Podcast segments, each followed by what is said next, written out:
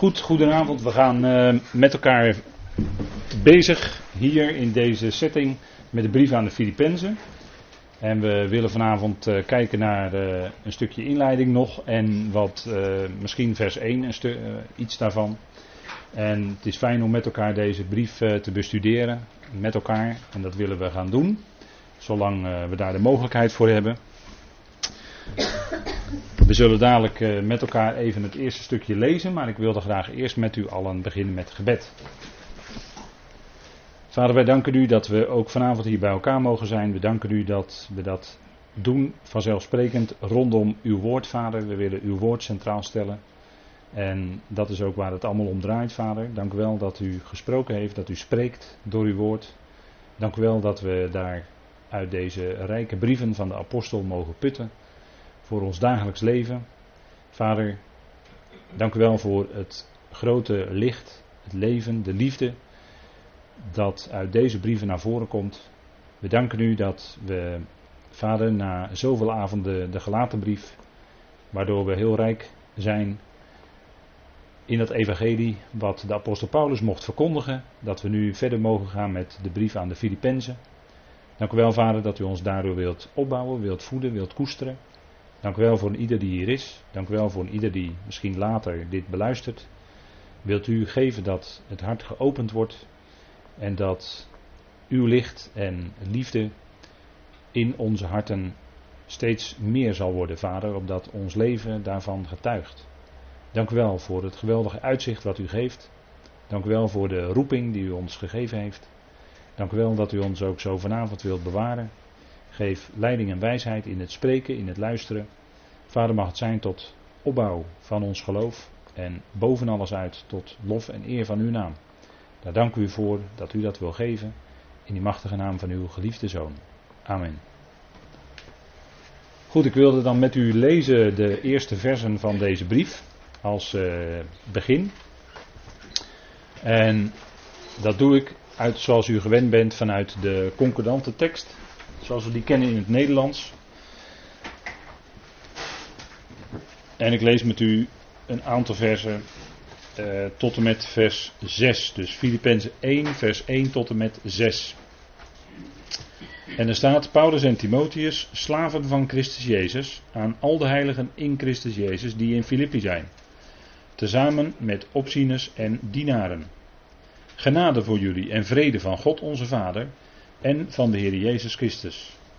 Ik dank mijn God bij elke herinnering aan jullie, altijd in iedere bede van mij voor jullie allen met vreugde deze bede uitsprekend, vanwege jullie bijdrage aan het Evangelie vanaf de eerste dag tot nu toe. Hiervan overtuigd dat Hij die onder jullie een goed werk onderneemt, het voltooien zal tot aan de dag van Jezus Christus. Tot zover even deze inleidende woorden. En deze brief aan de Filippenzen. Deze brief die is door Paulus geschreven aan die gemeente daar in Filippi. En we hebben daar afgelopen zondag ook over gelezen in de dienst. En daar lazen we dat Paulus daar bij die rivier kwam. En daar Lydia tegenkwam. En een aantal anderen die daar voor gebed bij elkaar waren gekomen. En we hebben ook de vorige keer daarover opgemerkt dat, die, dat het zo was, omdat men daar geen synagoge had. En omdat uh, er waarschijnlijk uh, minder dan tien Joodse mannen waren, zodat er geen Joodse uh, eredienst gehouden kon worden. En men kwam dan als alternatief, zo ging dat, bij elkaar op een plek waar stromend water was. En dat stromende water had een ja, dubbele functie of symboliek, zo u wilt. Stromend water is natuurlijk uh, uh, sowieso een beeld van uh, het woord van God. Wat niet stilstaat, maar wat levend water in zich heeft. Maar het kon ook een, als daar dus samengekomen werd door Joodse mensen, kon het ook een andere functie hebben, dat water, namelijk als mikvee. Als plaats waar dus gedoopt kon worden. Hè. Een mikvee, dat is een bad, dat kunt u zien in de synagoge, hè, waar dan gedoopt wordt. Dus dat was ook een reden waarom men dan als alternatief altijd op een plaats samen wilde komen waar ook water was. De brieven, uh, het is, uh, u, u, weet dat natuurlijk wel, dat uh, een behoorlijk deel van de Griekse geschriften in briefvorm tot ons gekomen is. En dat is wel anders dan in het Oude Testament, zo, om het zo maar te zeggen. In de Tanach, daar lezen we af en toe eens van een brief, hè, bijvoorbeeld van Baruch, hè, Jeremia, weet u wel. En ook nog op andere momenten. En die brief die werden doorgaans uh, geschreven op, of op papyrus en als men wat meer geld had op perkament, want dat was duurder. Hè. Perkament was uh, bewerkte leer waarop geschreven werd en dat was duurder, maar dat was ook veel langer houdbaar. Daarop werd ook geschreven. Paulus vroeg daarom hè, aan het eind van zijn leven. Of nou ja, dat is nog ter discussie misschien, maar hij vroeg aan Timotheus in de tweede brief: breng ook vooral de perkamenten mee. Breng de reismantel mee. Nou ja, dat was ook misschien geen reismantel, maar meer een omhulling om iets uh, mee te nemen. Een soort omslagdoek bedoelt hij dan eigenlijk, althans daar gaat het Griekse woord over. En hij vroeg aan Timotheus dan om de boekrollen mee te nemen en vooral, zegt hij dan, de perkamenten. En dat waren waarschijnlijk ook wel uh, afschriften van brieven die hij zelf geschreven had. En uh, men denkt ook wel dat hij uh, bezig was om de schriften samen te stellen. Dus de schriften die beschikbaar waren, om dat allemaal te verzamelen en tot één geheel te maken. Nou, het kan zijn dat de brief aan de Filippenzen, aan die gemeente die daar ontstaan was in Filippi, wat een uh, Romeinse kolonie was, dat die op perkament geschreven is geworden en zo aan die gemeente is gericht. En waarom in brief? Waarom heb ik nou op deze dia gezet in briefvorm niet voor ieders ogen bestemd? Nou, omdat brieven uh, geschreven zijn niet aan ongelovigen, maar die zijn aan gelovigen geschreven. He, evangelieprediking, dat deed Paulus op de markt, in het openbaar aan iedereen die maar horen wilde. En dat deed hij ook op de plaats dus waar Lydia, wat waarschijnlijk een, uh, die was waarschijnlijk een proseliet. Hè? Maar dan staat daar zo bij hè, in Filippenzen uh, 16, vers 14, dat de Heer opende haar hart. Zodat zij acht gaf, en er staat een vrij sterk woord dan, zodat zij acht gaf op hetgeen door Paulus gesproken werd. Dus het was een ze was wel een vereerder van God, dus ze was genaderd tot het Jodendom, om het zo maar te zeggen. En ze had gehoord uit de Tenach. Maar de Heer opende speciaal haar hart zodat zij kon verstaan wat door Paulus gesproken werd. En dat vind ik toch opmerkelijk. En ik denk, ik zie daar dan in toch een heel klein beetje een beeld van de gemeente, het lichaam van Christus. Dat zijn al diegenen die hun harten zijn geopend door God. Want God doet dat, hè, dat is Gods werk. Want u dacht toch niet dat u zelf uw eigen hart kon openen voor het evangelie? Dat kunt u helemaal niet. Maar dat kan alleen maar door God bewerkt worden, door de geest van God. En zo opent die geest van God op een gegeven moment uw hart en uw verstand. En kunt u verstaan wat gesproken werd. En dat was bij Paulus natuurlijk helemaal niet nieuw, want bij de Heer Jezus was het ook zo. Bij die Emmausgangers, weet u nog wel. Dan opent hij hun verstand. En toen pas konden zij de schriften verstaan. Dus het is een werk van de geest van God in de mens. En dan pas kan de mens de schriften verstaan. Dus als u hier zit en of misschien later luistert. En u denkt van nou, het is toch wel bijzonder eigenlijk dat ik die schriften kan verstaan. Nou, reken maar dat het in deze tijd heel bijzonder is dat u dat kunt verstaan. Maar bedenk daarbij goed dat het absoluut niets te maken heeft met uw eigen verdiensten. Het is God die uw hart heeft geopend voor het woord. En niemand anders dan die grote God die door Jezus Christus zijn liefde betoont. En die opent harten. Wij kunnen aan iemand, wij kunnen iemand bepreken wat we willen. We kunnen iemand vermanen wat we willen. We kunnen iemand, hoe je het ook maar noemen wil. Maar als God het hart niet opent, dan gaat het hart ook niet open. Dat gaat pas open op de tijd dat God dat geeft. En daarin kunnen wij ook alle rust hebben. want God opent op zijn tijd een hart. En dat was in die geschiedenis van Handelingen 16 best mooi. Er werd geopend de deuren van de gevangenis gingen open. Paulus en Silas met hun voeten in het blok, in het donker. En wat deden ze? Zij zongen Gods lof. En dat is eigenlijk ook, vind ik, een klein beetje een plaatje van de gemeente, het liggen van Christus. Die leven in een duistere wereld, waarin geestelijk gezien veel duisternis is. Maar zij hebben dat licht van God in hun leven, in hun hart. En te midden van die duisternis zingen zij niettemin Gods lof. En loven en prijzen zij die grote God, die ook op zijn tijd die duisternis van die hele wereld zal verdrijven. hij zal de sluier die er hangt over de volkeren, zegt Jezaja. Jezaja 25, 26. die, donkere, die, die sluier van donkerheid die ligt over de volkeren, die zal verdwijnen als de Messias komt. Dan zal God zelf zal dat ook gaan wegnemen. En hij zal de blindheid van zijn eigen volk opheffen. Ze hebben nu nog een geest van diepe slaap. Ogen om niet te zien en oren om niet te horen. Maar dan zal hun hart geopend worden, want dan zal de geest uitgestort worden op dat volk. Uw zonen en uw dochteren zullen profiteren, zegt Joël. En dan zal dat heil, dat koninkrijk doorbreken. En zullen ze weer die Allerhoogste God gaan loven en prijzen. En dan is die verblinding, is die verdoving weggenomen. En dat is het werk wat God zal doen in de toekomst. En we kunnen vandaag met honderd paarden gaan trekken aan dat volk. Maar daardoor gaan zij nog niet zien. Geestelijke zien. Dat zal God hen moeten geven. En dat zal ook gaan gebeuren in de toekomst. Hè? Dat is de belofte. Want de beloften, de roeping en de genadegaven van God. Wat zegt Paulus daarvan in Romeinen 11? Die zijn onberouwelijk. Ja, inderdaad, die zijn onberouwelijk. God heeft die belofte gegeven. God heeft hen die genadegaven gegeven. En hij zal ze op zijn tijd verlossen. Hij zal ze op zijn tijd weer brengen op die plek waar hij hen hebben wil als aan het hoofd van de volkeren. Dat is zijn belofte. Dat heeft hij beloofd en dat zal hij waarmaken ook. En brieven, die werden geschreven. En dat is niet, dus niet voor ieders ogen bestemd. Want u kunt aan een ongelovige deze brief laten lezen de Filippenzen en die begrijpt er waarschijnlijk helemaal niets van.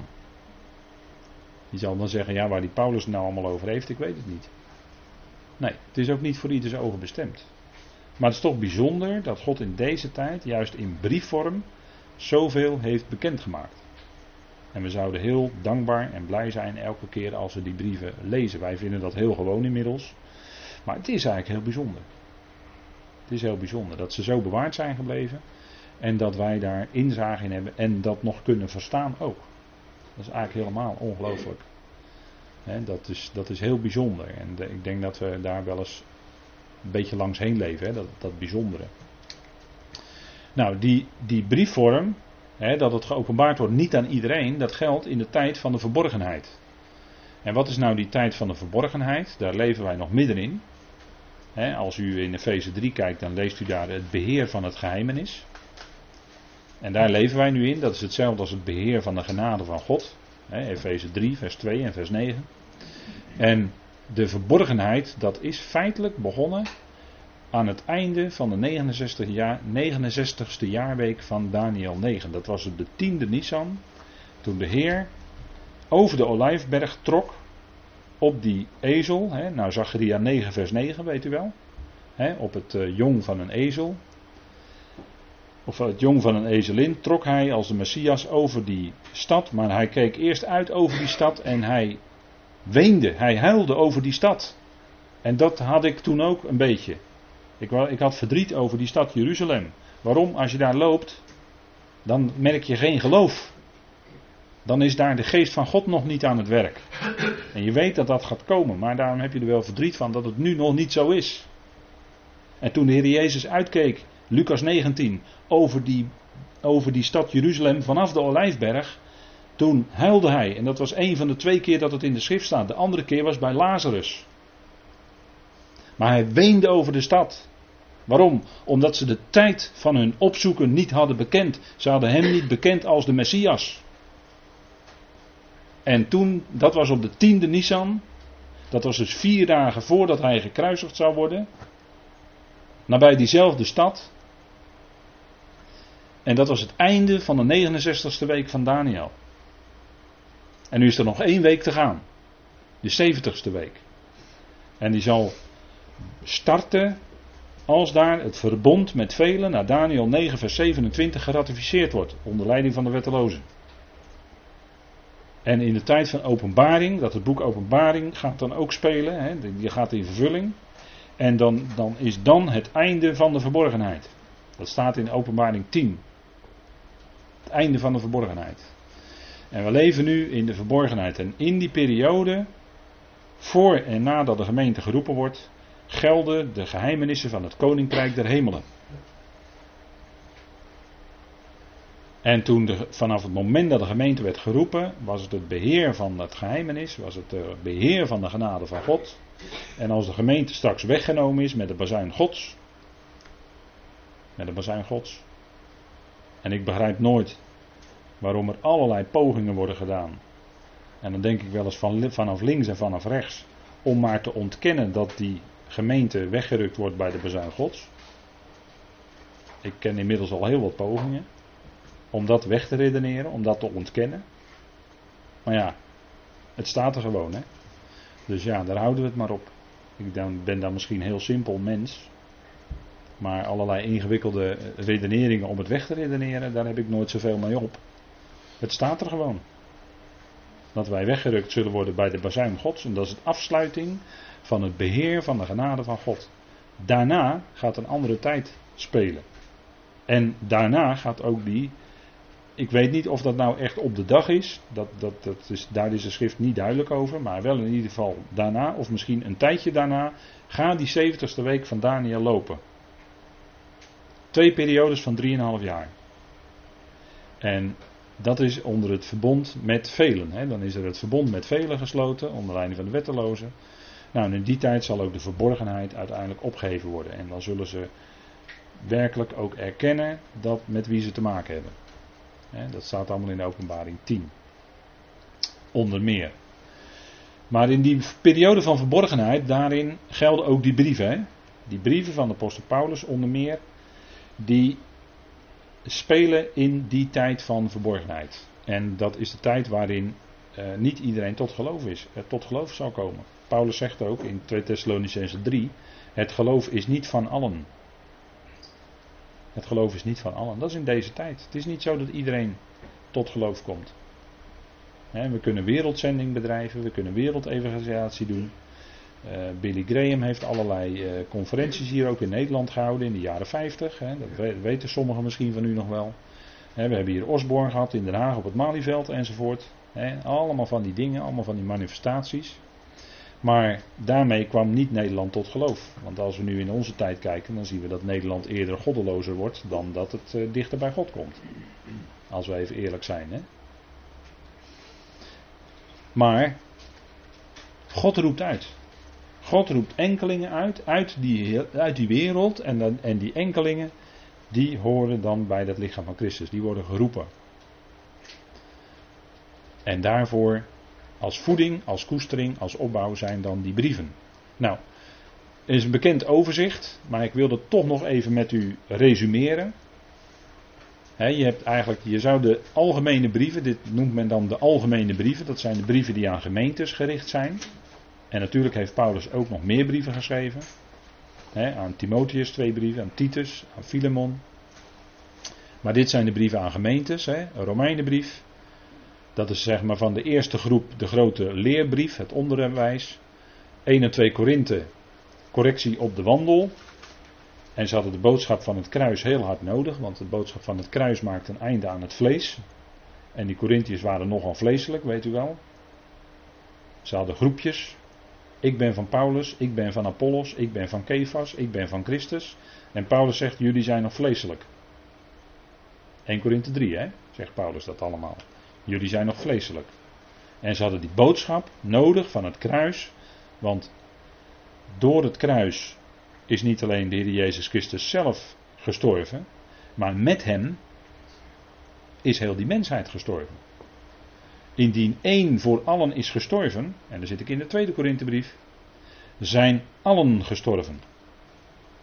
En dat is wat de Corinthiërs zouden verstaan. Want dat maakt een einde aan het vlees. Dus 1 en 2 Korinthe is dan een correctie met betrekking tot de levenswandel. En er waren allerlei problemen in die gemeente. En dat had allemaal te maken met de levenswandel van de gelovigen. Er hadden allerlei vragen over. Paulus had heel veel tijd nodig om dat allemaal uit te leggen aan die Corinthiërs. Waarom? Omdat ze niet geestelijk waren gezind, maar ze waren vleeselijk gezind. En daarom kwam die boodschap en kon Paulus ook niet verder gaan dan een bepaald punt. Hij kon met die Corinthiërs niet verder komen. Waarom niet? Omdat ze nog vleeselijk waren. En daarom moest Paulus blijven bij die eerste beginselen, bij het ABC. Nou, en bij Galaten, dat is ook een correctiebrief. En als u dat wil naluisteren, dan uh, kunt u dat doen. Misschien hoort u dit later. Maar dan kan ik u ook aanbevelen om de Galatenstudie te beluisteren, want daar gaat het over wet en genade. Wetticisme en het leven in genade. En dat is een enorm verschil. En dat heeft ook te maken met vlees of geest. En dat komt in Galaten 5 uitgebreid aan de orde. De tegenstelling tussen vlees en geest. Nou, ook die Galaten, dan op een andere manier dan de Corinthiërs, waren ook bezig vanuit het vleeselijke. Vanuit vleeselijk denken, vanuit een gezindheid eh, niet op, op de Heer gericht, maar de gezindheid op de mens gericht, hè, van mens tot mens. Wetticisme, religieus bezig zijn. En, en eigenlijk kenmerkt die groep zich door geloof. Hè. Ik heb daar een, een, een woord geloof achter gezet. Hè, die groep 1, Romeinen, kenmerkt zich door geloof. En dan hebben we groep 2. En in de Efezebrief is daar de grote onderwijsbrief van, van die drie. Efeze, Filippenzen, Colossense. En dat zijn de brieven die hij schreef in gevangenschap in Rome. Dus dan zijn we ook gelijk terecht bij die Filippenzen brief. Die werd geschreven in gevangenschap. En wat was nou het bijzondere? Dat, kijk, die uh, gelovigen, die waren zich niet zo bewust, en in die Romeinengroep komt dat niet naar voren, maar in Efeze komt naar voren dat die gelovige inderdaad geweldige geestelijke zegeningen heeft in Christus. Maar dat was in Romeinen ook al bekendgemaakt, hè? geestelijke zegeningen in Christus. Maar Efeze begint ermee dat zij die geestelijke zegeningen hebben in of te midden van de hemelingen. Geestelijke zegeningen te midden van de hemelingen in Christus. Dat is juist het punt, hè? Te midden van de hemelingen. Dus in Efeze wordt duidelijk dat die gemeenten, die gelovigen, die hebben een geweldige geestelijk bezit ontvangen, maar die hebben een plaats te midden van de hemelingen met Christus. Ze zijn daar gezet. Efeze 2. Dat is nu de plaats van ons als gelovigen. En, en dat heeft gelijk, als het goed is, op ons leven een praktische uitwerking. want we zeggen altijd, we zijn niet van de wereld, maar we staan er wel middenin. Maar we zijn er niet van. Dat wil zeggen, wij hebben een andere roeping. Het zou zo zijn dat onze uh, betrokkenheid, onze gezindheid naar boven gericht is. Omdat daar onze plaats is, te midden van de hemelingen. We zijn gezet, je kunt ook zeggen, we zijn gezet in de hemel tezamen met Christus. Dat is onze plaats nu. En daarom is het, gaat het niet aan om al onze interesse, al onze energie, al onze kracht te stoppen in aardse dingen. En natuurlijk, we lopen hier rond op deze aarde. En we hebben allemaal verplichtingen. We moeten allemaal dingen doen. Tuurlijk, dat is allemaal nodig. Maar daar zou niet onze gezindheid op gericht zijn. Onze gezindheid zou gericht zijn op de dingen die boven zijn, waar Christus is. Want daar is onze plaats. Daar is Efeze mee bezig. En die boodschap van de Efezebrief, dat wij een geweldig rijk geestelijk bezit hebben te midden van de hemelingen, daar zit ook gelijk het conflict. Het geestelijke conflict. Dat is met de boosheden in de lucht. Wij hebben geen worsteling met vlees en bloed. Maar ons conflict is met die onzichtbare machten en krachten, de demonen die mensen bewegen, die mensen beïnvloeden en via die mensen ons willen raken. Dat is onze strijd. Die is ook geestelijk, die is hemels. En Filippenzen, de, de wandel en het dienstbetoon zoals dat in Filippenzen naar voren komt, is er een van gelovigen die zich dat bewust zijn. Dat zij die Heer verwachten uit de hemelen die een vernederd lichaam veranderen zal en gelijkvormig zal maken aan zijn heerlijkheidslichaam. Alsjeblieft. Dat is wat gebeurt bij de bazuin. Wanneer we met grote snelheid worden weggerukt van deze aarde. En er wordt ook lijfelijk werkelijk wat nu al geestelijk onze positie is. Nou, dat is de groep Efeze, Efeze, Filippenzen, Colossense. En Filippenzen wijst ons dan aan, ja, hoe hebben we dan te wandelen met die geweldige hoge roeping? Nou, in nederigheid, in dienstbetoon, ootmoedigheid. Dat is onze gezindheid. We hebben een geweldige hoge roeping, maar dat zou ons niet leiden tot hoogmoed. Nee, dat zou juist leiden tot ootmoed. Tot een dienstbetoon in ootmoedigheid. Dat is Filippenzen. En het grote voorbeeld is Christus Jezus zelf, die die loopbaan heeft gelopen. Die loopbaan van het geloof.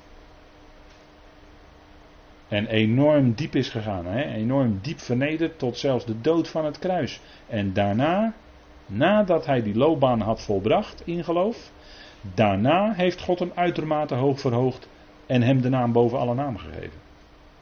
En dat is het voorbeeld voor ons als gelovigen in deze tijd. We zouden dienstbaar zijn. In ootmoedigheid. In nederigheid. Bescheidenheid. Welwillendheid. Niet jezelf willen handhaven. Dat is moeilijk. als anderen over je heen lopen, figuurlijk gesproken. Dat is moeilijk. Maar zo ging het bij de Heer toch ook. De Heer handhaafde zichzelf niet. Hij werd aan, aan het vloekhout gespijkerd. Hij had met één woord, had hij ze allemaal weg kunnen vagen. Iets daarvan bleek in Gethsemane. Hè? Hij sprak één woord en ze deinsden terug en ze vielen achterover. Hij sprak maar één woord. Dat is de kracht van het woord. Hè? En dat is ook waarvoor we vanavond bij elkaar zijn. Dat is het woord. Want het woord heeft leven in zich. Heeft levenskracht in zich. Hè? Het is levend, stromend water wat uit God naar ons toe komt door het woord. Dat is de kracht waaruit we zouden leven. En dat is wat in ons persoonlijk leven centraal zou staan. Dat is wat ook in ons gemeentelijk leven centraal zou staan. Het woord. Daar draait het allemaal om. En uh, als God iets doet, om het zo maar eens te zeggen, als God iets doet, dan spreekt Hij daar ook bij. Als God het licht laat komen in het begin, als het duisternis is geworden, als het duister is geworden, als God het licht laat komen, dan zegt hij er zij licht. En dan gebeurt er ook iets. Dus als God iets doet, hij laat het licht komen, dan zegt hij er zij licht. Als hij de mens gaat scheppen, dan zegt hij laat ons mensen maken. zegt hij. En dat doet hij ook. Ziet u het? Dus als God iets doet, dan zegt hij dat ook. En dat is de kracht van het woord van God. Hè? Nou, kijk, en Filippenzen spreekt er dus over dat wij in ootmoedigheid en in nederigheid onze wandel zouden voeren hier op aarde. Zouden dienen, hè, want liefhebben is dienen. Hè, als je dat nou even praktisch wil invullen. Hoe kun je liefhebben? Nou, dienen.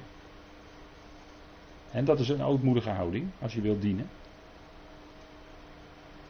Dat is ook de liefde. Hè? Deze groep kenmerkt zich door het woord liefde. Efeze, Filippenzen, Colossense. Omdat in die brieven die liefde van God in al zijn rijkwijde en diepte en hoogte naar voren komt. En Colossense is weer een brief, net eigenlijk als Galaten, correctie op de wandel. En dan gaat het ook om de religie weer, hè? de wet. Denkt u maar, Colossense 2. Filosofie, wijsbegeerte, de wet, hè? het houden van dagen, maanden enzovoort. Het is allemaal afleidend van Christus. Het antwoord op elke religie is Christus. Het antwoord op elke filosofie is Christus. Het gaat niet om religie, het gaat om Christus alleen.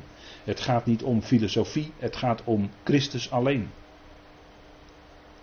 Dat is het antwoord wat Paulus geeft in de Colossensebrief. En dat is wat mensen werkelijk bevrijdt. Hè? De waarheid zal u vrijmaken. De waarheid maakt vrij. Johannes 8. En Hij is de waarheid. Hij maakt vrij. En dat is het geweldige wat hij doet. Hè. Hij maakt vrij van gebondenheid. En, en dat, is, dat is enorm. Als je bevrijd bent door God van alle gebondenheid. Waaraan je maar vast kan zitten door het vlees of door machten. Het woord maakt vrij. Het woord heeft een bevrijdende, verlossende werking. En, en, en ook demonische invloeden, waardoor verdwijnen die door de kracht van het woord. het woord doet het. dat woord van God, dat is evangelie. Dat is de kracht Gods tot redding. Het evangelie. Dat is de kracht van God. Nou, daar gaat het om. Hè? En, en zo worden mensen verlost, zo worden mensen bevrijd. Dat is een geweldige boodschap natuurlijk. Hè? De bevrijdende werking van het woord. En ik wens u dat allen toe, dat u dat ervaart in uw leven. Hè? Hoe het woordje bevrijdt, die waarheid maakt vrij, werkelijk. Nou, 1 en 2 Thessalonicense tenslotte. Hè, dat zijn de brieven van onze verwachting. En dat, eh, dat spreekt natuurlijk hè, met, met diverse eh, bewoordingen. Spreekt Paulus dan over die bazuin Gods. Wat dan gaat gebeuren. Komt er in de tweede brief nog op terug. Dan noemt hij het onze toevergadering. Hè, 2 Thessalonicense 2 vers 1. Onze toevergadering. Onze episynagoge. Heel mooi woord. En het is vertaald met onze toevergadering of onze opzameling tot hem. Hè. Daarmee doelt hij op de bazuin Gods. En die bazuin Gods, dat maakt hij in het tweede hoofdstuk duidelijk. Die zal klinken voordat de wetteloze zich kan onthullen. Als de weerhouder, en ik ben er nog steeds van overtuigd dat het de gemeente is, als de weerhouder weggenomen is uit het midden, dan zal de wetteloze zich pas kunnen openbaren als wetteloze, onthullen als wetteloze. En niet eerder. Dus wij hebben geen zichtbare tekenen. Er hoeft geen enkel zichtbaar teken te gebeuren voordat de bazuin gaat. Als de bazuin geklonken heeft, ja, dan krijg je allerlei manifestaties, tekenen, wonderen enzovoort. Maar dat is pas daarna. dus die Thessalonicense brieven spreken van onze verwachting. Dus dan heb je geloof, liefde en verwachting. Deze drie. En het meeste van deze is de liefde, want die blijft. Hè? Is geloof overgegaan in aanschouwen bij de bazuin. Is onze verwachting vervuld, want we zijn bij de Heer. En wat blijft dan? De liefde. Dat blijft. Hè? De liefde vergaat nimmer meer, zegt Paulus dan 1 Korinthe 13. Geweldig hoofdstuk. Nou, dat is even een kort overzicht van deze brieven. Hè? En ik denk dat dat even goed is om even weer misschien uw herinnering op te frissen. Introductie. Even de volgende dia, daar heb ik opgezet de introductie, dat is 1 vers 1. 1 vers 2 is de groet met genade en vrede. En 1 vers 3 tot 26 is de inleiding, zou je kunnen zeggen. Paulus zorgt voor de Filippenzen. Maar dat is dan wel heel kort samengevat. En u ziet er op het kaartje even dat hij was in Troas. En toen zag hij een gezicht van een Macedonisch man. Hè? En uh, goede uitleggers die denken daarvan dat het misschien wel Lucas zelf is geweest, die Macedonische man. Die riep: Kom over en help ons. Weet u wel? Vanuit Macedonië. Nou goed, wat er ook van zij, uh, dat zou best kunnen dat het Lucas was. In ieder geval is Lucas wel de schrijver van uh, het Evangelie, zeg maar, en van het boek Handelingen. Hè, dat sluit op elkaar aan. Dus daar is zijn de meningen toch eigenlijk wel uh, redelijk unaniem over. Maar goed, ehm, dit is een overzichtskaartje van de reizen van de apostel Paulus.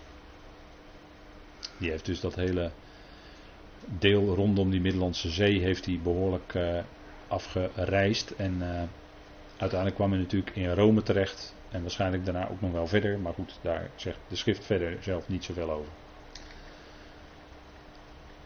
Nou, we hebben bij de inleidende woorden hebben we al stilgestaan bij, de, bij dat eerste vers. Hè? En Paulus en Timotheus, slaven van Christus Jezus. En we hadden het net even over dat dienstbetoon, hè, daar gaat Filipens over. Dienen en lijden, hè, leidend dienen, zou je kunnen zeggen. En dat is wat Paulus heeft gedaan. Uh, en vandaar dat de aanhef is slaven van Christus Jezus. Als je Efeze en Romein erop naslaat, dan stelt hij zich voor als apostel, omdat dat het onderwijs is. Daar ligt zwaar de nadruk op in die brieven. Maar hier begint het met slaven van Christus Jezus. En een slaaf, dat weet u, dat was een lijfeigene van de heer die een slaaf kocht op de markt. Zo ging dat in die tijd. Dan konden de rijke heren die konden dan slaven uitzoeken en kopen. En vanaf dat moment was die slaaf een lijfeigene van die heer en kon die heer daar vrij over beschikken. En die slaaf die had verder, moest gewoon doen wat de heer zei. En zo is het ook met Paulus ten opzichte van de heer. De heer is hoofd van het lichaam. Hij bepaalt wat er in het lichaam gebeurt. De Heer zet de lijnen uit in het lichaam van Christus en niemand anders. Wat dacht u wat? Het is zijn eigen lichaam, dus hij heeft alle rechten om de lijnen uit te zetten dan. En de Heer eh, riep Paulus dan voor het dienstbetoon en Paulus was slaaf. Hij diende de Heer als slaaf. En als de Heer zei: Je moet daarheen. En de Heer verscheen hem bij tijd en wijle in nachtgezichten of in gezichten, visioenen. En dan zei de Heer: Je moet daarheen. En dan ging hij. Net als Abraham, hè, die ging ook ooit. De Heer sprak tot hem en Abraham ging. Leg le ga, hè, staat er dan.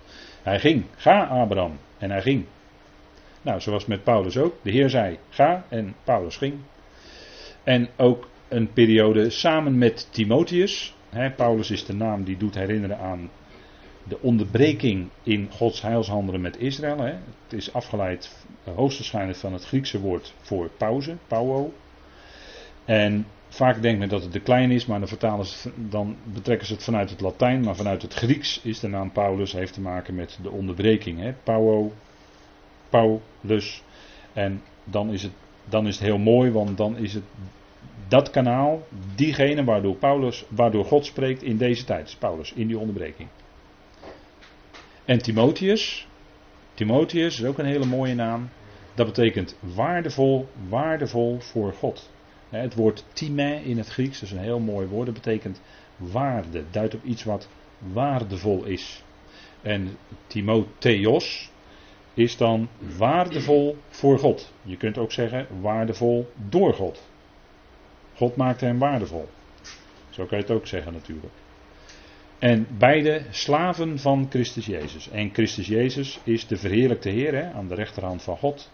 Hij die opgestaan is en verheerlijkt is. Vandaar dat de titel, zijn gezalfde zijn, staat voorop. En zijn aardse naam staat achterop. Dat betekent dat er hier zijn verheerlijking voorop staat. En dat hij aan de rechterhand van Vader is verheerlijkt. Christus Jezus. En natuurlijk kennen we ook Jezus Christus. Maar dan staat de naam van zijn vernedering op aarde voorop, Jezus. En pas daarna zijn titel van gezalfde. En dan heeft het te maken met meer de aardse roeping, bijvoorbeeld van de heiligen uit Israël in het evangelie van de besnijdenis. En ook nog een fase in de eerdere, vroegere brieven. Maar goed, Christus Jezus is in ieder geval de titel van de verheerlijkte Heer aan de rechterhand van God. En dat wordt ook gezegd van die heiligen. Die heiligen zijn niet langer in zichzelf, maar ze zijn in Christus Jezus. En dat zeg ik zo omdat er nogal wat gelovigen zijn die zijn nog in zichzelf, als u begrijpt wat ik bedoel. die vinden hun eigen plannen heel belangrijk. Die willen graag hun eigen wil doorzetten. En dat zal allemaal wel. Maar dan denk je van, we zouden wat meer moeten beseffen dat we in Christus Jezus zijn. Dat wil zeggen, we zijn ook zijn eigendom. Hij kan over ons, als het goed is, beschikken. Hij is toch de Heer? Of zie ik dat nou verkeerd? Hij is toch de Heer? Hij is toch het hoofd van het lichaam en wij zijn de leden. Dan kan hij toch over ons beschikken? Nou, aan al de heiligen in Christus Jezus, ze zijn in Christus Jezus, weer die verheerlijkte Heer. Hè? Dus ook wij met Hem, hè? dat is Efeze, wij met Hem verheerlijkt. Eigenlijk nu al geestelijk gezien gezet in de hemel, te midden van de hemelingen te midden van de hemelingen gezet. In hem. Dus met hem verheerlijkt. En we zijn heiligen. En, vorige, en dat heb ik bij de inleiding ook gezegd. Kijk, heilig, dat wil eigenlijk zeggen gewijd of toegewijd aan de dienst aan God. Ik heb toen de vorige keer bij de inleiding gezegd dat de voorwerpen van de tabernakel en de tempel, die waren heilig. Waarom? Nou, ze gedroegen zich niet, want een kandelaar kan zich niet gedragen. En een tafel van toonbroden ook niet. En een reukofferaltaar ook niet. En een ark van het verbond ook niet. Die stonden daar gewoon in het heilige en het heilige der heiligen. Maar die waren wel heilig. Waarom? Omdat ze gewijd waren aan de dienst aan God. De zonen van Aaron en Aaron zelf, hè, was de hoge priester en de priesters, dat waren heiligen. En hadden ze dan, waren ze dan verzegeld met Heilige Geest, net zoals wij? Nee. Maar het waren wel heiligen. Waarom? Omdat ze toegewijd waren, gewijd waren aan de dienst aan God. Ze waren besprenkeld met dat bloed. En zo zijn wij, in een andere zin, maar in een hogere zin, hè, verlost door het bloed van Christus. Gerechtvaardigd in zijn bloed. En we zijn verzegeld met de Heilige Geest van de belofte. En als ik het even letterlijk zeg, de geest van de belofte, komma, de heilige. dan heb ik de Griekse woordvolgorde. Nou, dat is dus door de Heilige Geest verzegeld. En daarom zijn we heiligen. Niet omdat wij zo'n geweldige levenswandel hebben van onszelf. Dat wij zonderloos leven. Want dat dacht u toch niet, hè? Dat u zonderloos leven zou kunnen bereiken. Tot aan de opname. Dat kunt u niet bereiken hoor.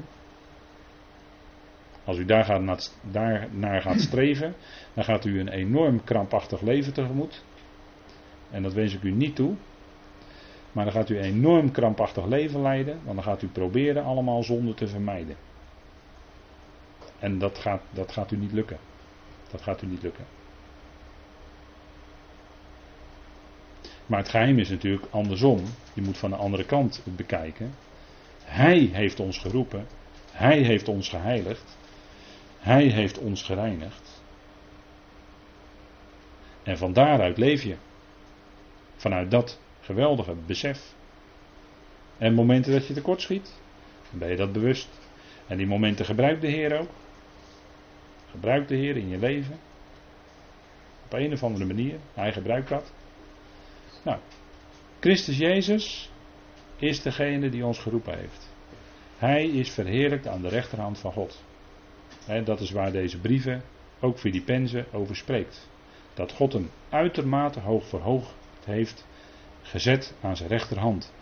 En niet zoveel gelovigen, niet zoveel christenen weten wat Christus nu doet. Want als u dat zou vragen aan een gelovige, u zou vragen wat is het werk wat Christus nu doet, dan denk ik dat ze daar op het antwoord toch een beetje schuldig blijven.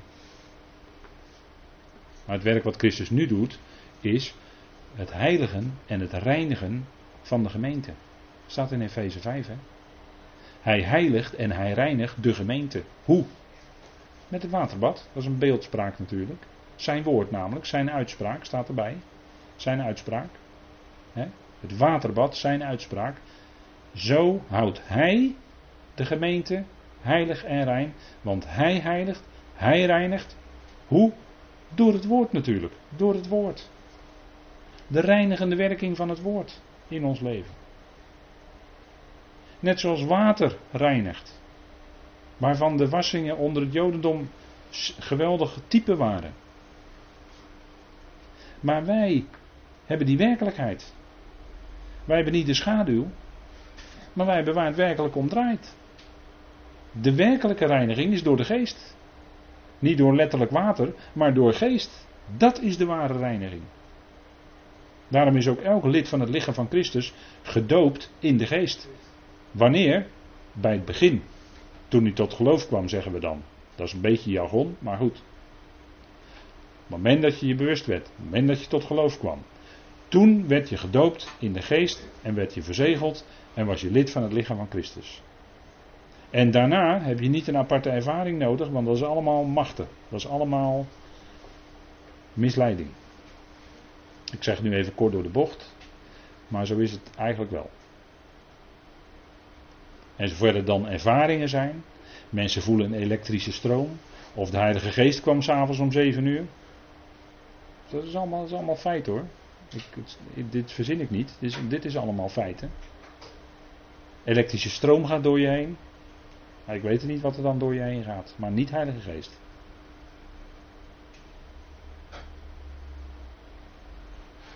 Het is geen, je hebt wel gevoelens als mens, tuurlijk. En ieder mens heeft ze en daar is helemaal niks mis mee.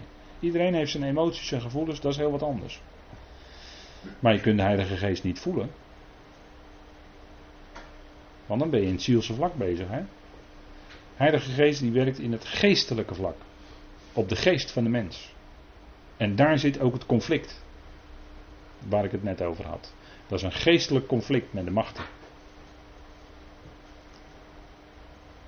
Nou, Christus Jezus is degene die nu, dat is zijn werk, nu, hij houdt nu de gemeente heilig en rein door het waterbad van het woord. En daarom is het ook zo belangrijk, en ik hamer daar elke keer op, dat we dat woord horen en met dat woord hè, regelmatig bezig zijn. Hoe regelmatig, dat moet u helemaal zelf weten.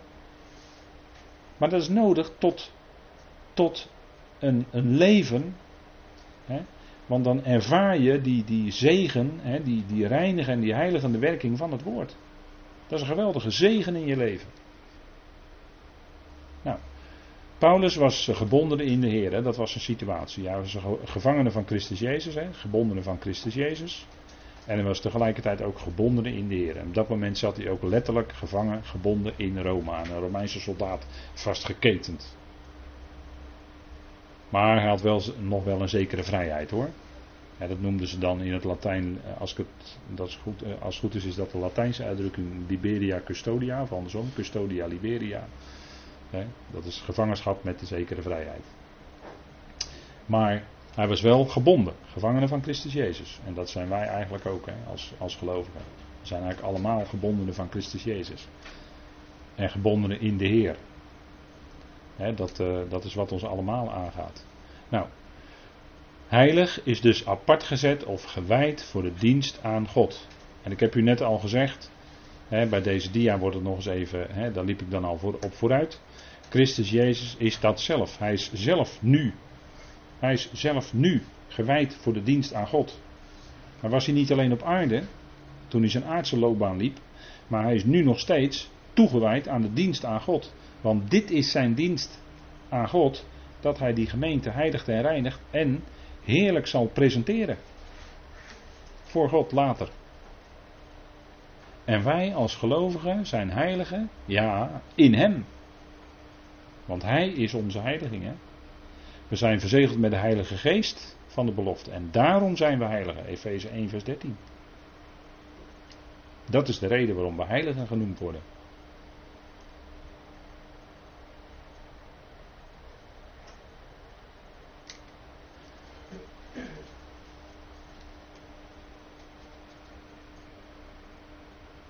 Goed, dan gaan we even kijken naar het tweede vers. We hebben al één vers gedaan. En uh, ja, misschien is het goed om nu heel even te pauzeren. En dan gaan we na de pauze even kijken naar vers 2.